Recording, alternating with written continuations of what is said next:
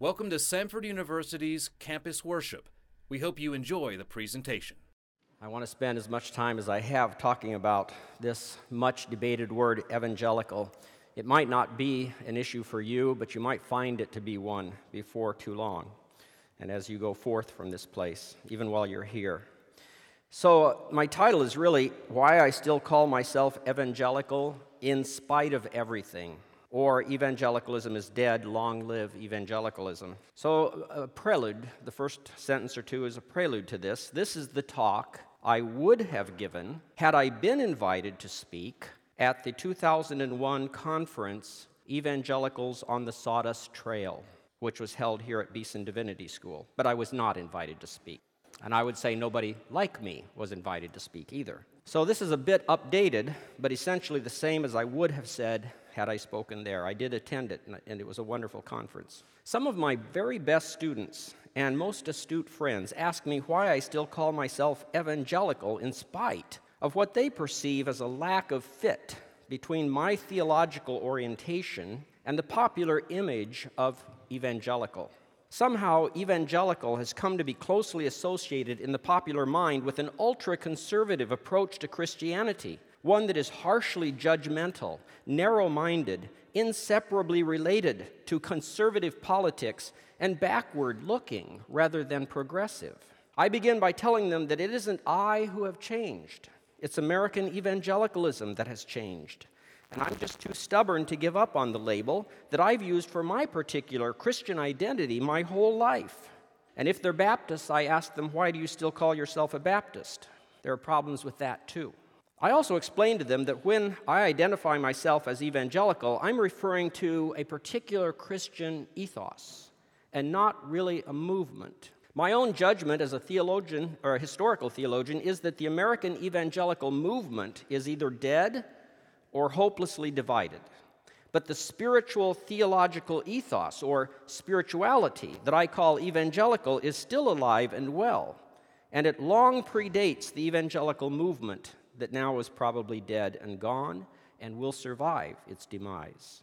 When I talk about evangelical as my spiritual theological identity, I mean this evangelical ethos. The evangelical movement, as a relatively cohesive coalition, is dead. It is dissolved into competing parties, each with its own expression of the evangelical ethos. Now, to be sure, there still exists uh, an evangelical affinity group, we'll call it that but it's too large and too diverse to call it a movement anymore. The affinity in what was the movement is its ethos, but the affinity is too weak and admits too much opposition and competition to forge a, a coherent and cohesive movement and cement it together as it once was. According to evangelical historian George Marsden, the post fundamentalist neo evangelical movement that came together in the 1940s died out in 1976. But I think its last gasps were really in the 1990s. As the evangelical movement in America divided over politics, biblical inerrancy, the roles of women in the church and the family, God's attributes, Calvinism versus Arminianism, and postmodernity. As a historian of evangelicalism, I was not surprised by the movement's fragmentation and eventual demise because it was a combustible compound from the beginning. From the beginning, it held within itself the seeds of its own destruction. And I mean especially its tendency to identify with Americanism and its obsession with opposing liberalism in every form. Those were the seeds of its eventual dis- destruction. From the beginning, the American evangelical movement, which I grew up in, in the heart of it, my uncle was on the national board of the National Association of Evangelicals, and my father was an evangelical pastor for 52 years.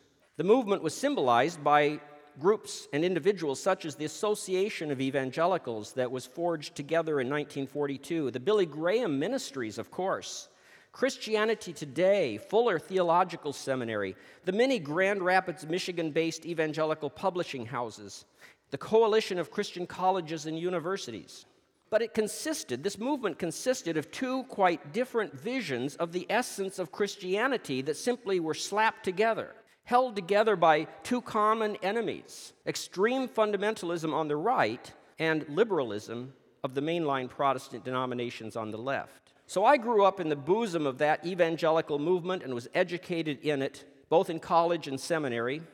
Later, I studied the movement historically. I realized that it was from the very beginning composed of people and organizations with two very different competing paradigms of Christianity's essence. Historian Donald Dayton refers to them as the Presbyterian paradigm and the Pentecostal paradigm. And while agreeing with Dayton's basic analysis, I prefer to refer to the two paradigms as the Puritan Reformed paradigm and the Pietist uh, Pentecostal paradigm. These two paradigms of evangelical Christianity were bound to clash, and clash they did, largely over how big and broad the evangelical tent should be, how inclusive it should be, and whether the constructive task of theology is finished or whether there is more light to break forth from God's Word, so that constructive theology is always an ongoing task.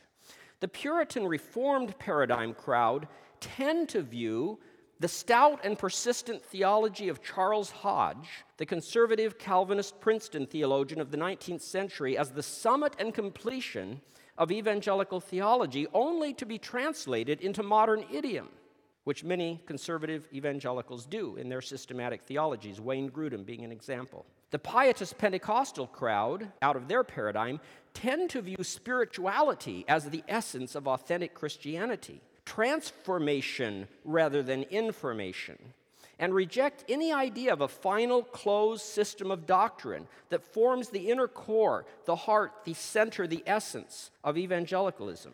Over the past 25 years or so, I've watched with somewhat of a heavy heart as the evangelical movement of my childhood, youth, and education has dissipated, if not evaporated, in a cloud of controversies over the, some of the things I mentioned biblical inerrancy, which people cannot seem to define.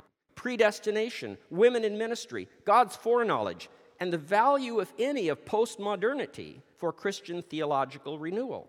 I've also watched with sadness as the Puritan Reform paradigm has grown in strength at the centers of evangelical theology, while the Pietist Pentecostal paradigm, which I grew up in and was educated in, has tended to be marginalized and neglected, if not excluded, from those centers of the evangelical movement. So, my thesis is that the late great evangelical movement is dead and gone, but that the evangelical ethos that once energized it and unified it and served as its living center is alive and well. And when I identify myself as evangelical, then I mean ethos wise. So, departing from my manuscript for a moment, if someone comes up to me and asks, Are you an evangelical? My immediate response is, How long do you have to talk? So, it depends. This is my explanation of why I am an evangelical. So, what is this evangelical ethos I'm talking about? This is how I view David Bebbington's and Mark Noll's four hallmarks of evangelicalism. I think they're talking about its ethos, not the movement and its boundaries. First, according to those two historians of the evangelical movement, evangelicals share what they call biblicism, a general regard for Scripture as the uniquely inspired written Word of God. I would argue, however, however that what's unique about evangelical biblicism, as distinct from, say, confessional Protestant Orthodox biblicism, is not inerrancy, but love for the Bible. Evangelicals that I grew up with loved the Bible as the story of God with us. We didn't debate its inerrancy or infallibility, the subject that has come to divide evangelicals. In the words of theologian Hans Frei, for us, the Bible absorbed the world. Ethos evangelicals are Christians who see the world through biblical lenses. So, evangelical biblicism is a distinct kind of biblicism. It's not just sola scriptura in a formal sense, it's a very close, personal relationship with the Bible as God's message to us as our means of knowing God in a personal and intimate way. The evangelical ethos encourages Bible reading for devotion as well as study. It motivates Bible memorization and a strong desire for everyone to have the Bible in their own language. In a word, ethos evangelicals such as myself view the Bible's main purpose as transformation, not information, though it certainly contains information, but that's not its main purpose. Second, Bebbington and Noll identify conversionism as central to the evangelical ethos. The evangelical ethos is distinctive in the way it views salvation. In contrast to sacramental spirituality, evangelicalism, as a certain spiritual ethos, believes that a right, reconciled, and transforming relationship with God begins with a personal decision of repentance and faith. Evangelicals disagree about the nature of that decision, but all agree that authentic Christianity always includes it somewhere. A process may precede it and lead up to it, whether that be irresistible grace regenerating and bending a person's will, or prevenient grace enabling free acceptance of God's grace. But that a person must repent and trust in Jesus Christ to have authentic Christian life is part and parcel of the evangelical ethos. The point is often expressed in a folksy way that God has no grandchildren. Third, Bebbington and Noll point to another hallmark of the evangelical ethos they call crucicentrism, cross centered proclamation and devotion, as an essential hallmark of authentic evangelicalism. Evangelicals are Christians who cling to the cross of Jesus Christ with faith. We sing about it, we preach it, we celebrate it, we reenact it. Evangelicals disagree among themselves about theories of the atonement, although some would say we shouldn't. Although by far the majority of self identified evangelicals have historically affirmed objective atonement, that Christ's death had an effect on God and not just on people, changing the fundamental nature of the God human relationship, thus making reconciliation and redemption possible. So the evangelical ethos is cross centered. Fourth, Bebbington and Noll regard activism in missions and evangelism and social transformation as essential to the evangelical ethos. Evangelicals have always been and are Christians who feel called to spread the gospel and help the poor and the suffering. The evangelical ethos is marked by a concern for the kingdom of God and its growth, or at least its approximation before Christ returns through divine human cooperative effort in changing the world. So these are Bebbington's and Noll's four, hallmarks, much discussed, distinguishing features of what I'm calling the authentic evangelical ethos. In other words, evangelical is not merely Protestant, it is Protestantism energized with transforming personal experience of God. It is Protestantism on fire.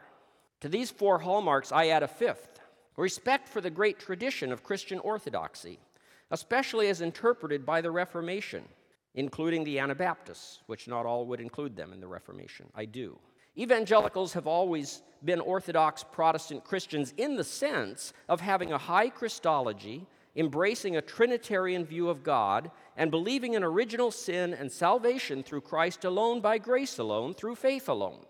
Evangelicals agree, however, that saving faith can never be merely notional intellectual. It always bears the fruit of Christ centered discipleship, obedience, and good works, made possible by the indwelling and transforming Holy Spirit. So, this ethos, marked by these five, five, common features, or, well, we could call them family resemblances, is alive and well.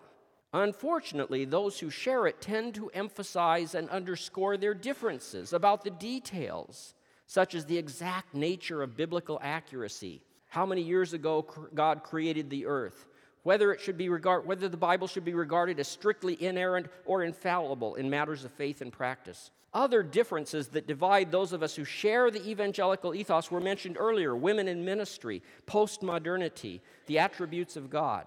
There's no need to dwell on them here.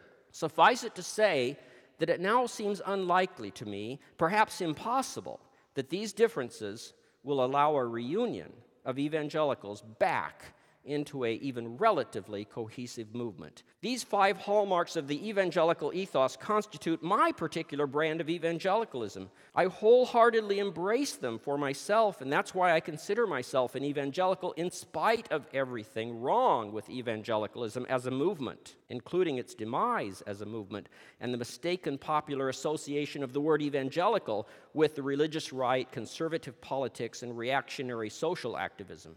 It seems to me that one great rift among evangelicals that has opened up in the last 25 years or so and underlies much else about which evangelicals disagree has to do with the authority of tradition. Reacting to perceived doctrinal drift among evangelicals, some evangelical leaders have turned to tradition to shore up and reinforce evangelicalism's identity. These evangelicals perceive an identity crisis at the heart of evangelicalism. They're right, but in my opinion, they are part of the problem. Why? Because they tend to regard right doctrine as the enduring permanent essence of evangelical identity. For them, as for Carl Henry, the quote, dean of evangelical theologians, according to Time magazine, at least in his later years, evangelicalism is primarily a mental category defined by firm cognitive boundaries. As these evangelicals perceive these boundaries loosening and in danger of dissolving, they and others influenced by them have appealed to one of two distinct visions of evangelical tradition. And as a result, I believe, have hardened evangelical categories into a kind of rigid traditionalism that repels all creativity and ongoing reform. One of these visions of evangelical tradition is sometimes called paleo orthodoxy. Its champions have been great men, great theologians such as Thomas Oden, my friend Christopher Hall, and my colleague Daniel Williams. The gist of this is that Christians, including, of course, all evangelicals, are not free to interpret Scripture, apart from and especially not against the ancient ecumenical tradition of the church fathers.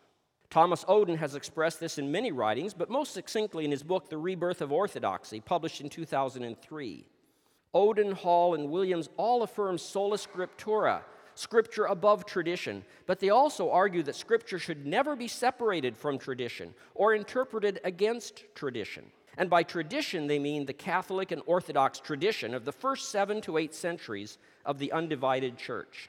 And this is a kind of evangelical Catholicism. The second traditionalism of conservative evangelicals is what some, including Millard Erickson, with whom I taught at Bethel for many years, called the received evangelical tradition. Wayne Grudem offers a list of its exponents at the beginning of, of his systematic theology. They include Hodge, Benjamin Warfield, and especially theologians who follow in that train, those who are faithful to the old Princeton school of Reformed orthodoxy, almost all of them conservative Calvinists. This is a modern evangelical tradition perceived to be faithful to the reformers. The evangelicals of the Gospel Coalition are among those who seem to hold to the authority of this evangelical tradition as the hermeneutical litmus test for proper interpretation of Scripture and therefore of all authentic evangelicalism. So, what's the practical point of my identifying these two evangelical traditionalisms? Just this. According to these conservative evangelicals, authentic evangelical theology's only tasks are critical and contextual. That is, theology's task is to defend tradition and translate it into contemporary idioms. The constructive task of theology, then, its creative task, to them is closed and finished. Doctrines are not to be revised. Rarely do moderate mediating evangelicals put it quite so starkly, but their reactions to evangelical attempts to revise traditional doctrines such as God's omniscience or justification by faith reveal their sympathies with evangelical traditionalism. Let's look at these two case studies. The first case study is open theism. Open theism is the belief among some evangelicals, although many conservative evangelicals will say they're no longer evangelicals, that the future is partly open, underdetermined, and that even God cannot know with absolute certainty events nothing has yet decided or settled. Conservative evangelical traditionalists such as Tom Oden and Al Mohler have condemned open theism as a heresy. Moderate mediating theologians have labeled it a deep deviation, presumably from the received evangelical tradition. I conclude that, at least in some cases, these conservative and moderate evangelicals made up their minds against open theism before even studying it, simply because it's new. Some of them have publicly stated that the weight of tradition is so against open theism that it isn't even worthy of serious consideration no matter how seemingly compelling the biblical and philosophical reasons for it might be. The second case study is N.T. Wright's revisions of the traditional Reformed doctrine of justification by faith. This is spelled out in several articles and books, but nowhere better than in his 2009 volume, Justification God's Plan and Paul's Vision. There, the great British evangelical scholar N.T. Wright concludes that justification is not the imputation of Christ's righteousness on account of individual faith, but the accounting of one as righteous, as forgiven, based on inclusion in the people of God and on the faith of Jesus Christ. But most importantly, it isn't about individualized salvation at all. It's about the creation of God's new family and the extending of God's purposes out into the wider world. As everyone knows who's been paying any attention to happenings in evangelical theology, Wright's revisions have resulted in hysterical screaming from conservatives, especially those associated with the Gospel Coalition. And much of that is in defense of tradition. This is what we've always believed, don't mess with it. Wright defends his revisionist project by saying, quote, God always has more light and truth to break forth from His holy word. And if the light comes and can be shown to come from the word, from Scripture itself, there is no tradition so strong, venerable, or previously fruitful that the new light should not come forth, and we should not be prepared to learn from it. That scares a lot of people. Open theism and Wright's revision of the doctrine of justification are two examples of what I've called post conservative evangelicalism belief that the constructive task of theology, its creative task, is still open and ongoing, and that no doctrine of tradition is so sacrosanct that it cannot be reconsidered and amended. This is important in light of fresh and faithful interpretation of Scripture. Critics of post conservative evangelicalism have often portrayed it as, quote, worshiping the goddess of novelty, as I was told, or following the lure of unfettered innovation. They see it as opening a Pandora's box of confusion and accommodation to culture. They see it as the beginning, if not the middle, of a slippery slope leading down to out and out theological liberalism, the wreck of the so called mainline Protestant denominations. For them, the best protection against that downhill slide is the absolute closure of theological openness, saying a definite nein in German, no, as Barth did to Brunner, to theological creativity among evangelicals. The problem with this reaction is, of course, an ironic contradiction with one of the hallmarks of the evangelical ethos biblicism as defined by Noll and Bebbington. In order to defend and protect the received evangelical tradition, which often means Charles Hodge's systematic theology, and fend off perceived liberal accommodation, conservative evangelicals are willing, sometimes even openly, to accommodate Reformed Biblicism, sola scriptura, scripture above tradition, to a kind of Catholicizing tendency where tradition is equally authoritative with the Bible itself. Rarely do conservative evangelicals admit this, but this tendency appears in their frequent appeals to tradition against even fresh and faithful biblical interpretation. One of my evangelical mentors of an earlier generation, when I was about most of your age, was Bernard Ramm, a hero of what I call post conservative evangelicals, such as myself and my friend, the late Stanley Grenz, and others. Ramm was fond of saying to evangelicals, this is a quote, Let's remember that it is just as possible to sin to the right as to the left. In other words, suspicion, criticism, and knee jerk rejection of all innovation and creativity in biblical scholarship and theology can be just as damaging as uncritical love of novelty and innovation. Somehow, if the spirit, if the evangelical spirit, what I'm calling the evangelical ethos, ethos, is going to survive and be the salt and light in our world that it can be, we evangelicals have to overcome our petty squabbles, discover and build a new evangelical ecumenism, a big tent evangelicalism. We need to value our particularities, such as Calvinism and Arminianism, without beating each other up over them and learn to put secondary doctrinal, moral, and ethical issues on the back burner where they belong, and rediscover our spiritual heritage of Jesus centered piety closely related to generous Christian orthodoxy, and recover from paranoia towards science and culture. And we need to shed every hint of judgmental triumphalism. Can the great, the late great evangelical movement of the 1950s through the 1970s or 1990s be revived? Or is it gone forever? I doubt that it can be revived, and I suspect it is a thing of the past. In my opinion, it would take another Billy Graham to revive it. To a very large extent, it was centered around him and his ministries anyway. We will have to learn to live with a shattered, fragmented evangelicalism and focus our attention and energy on keeping alive the evangelical spirit, the evangelical ethos among us.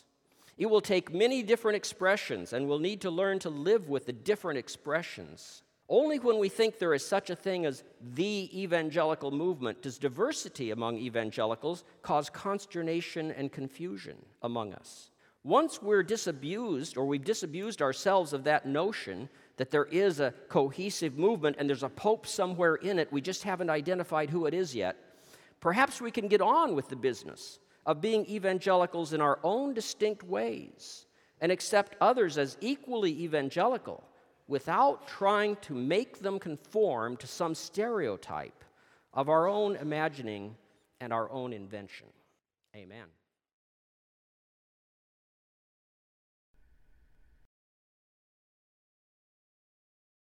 For more information about Samford University, check out samford.edu.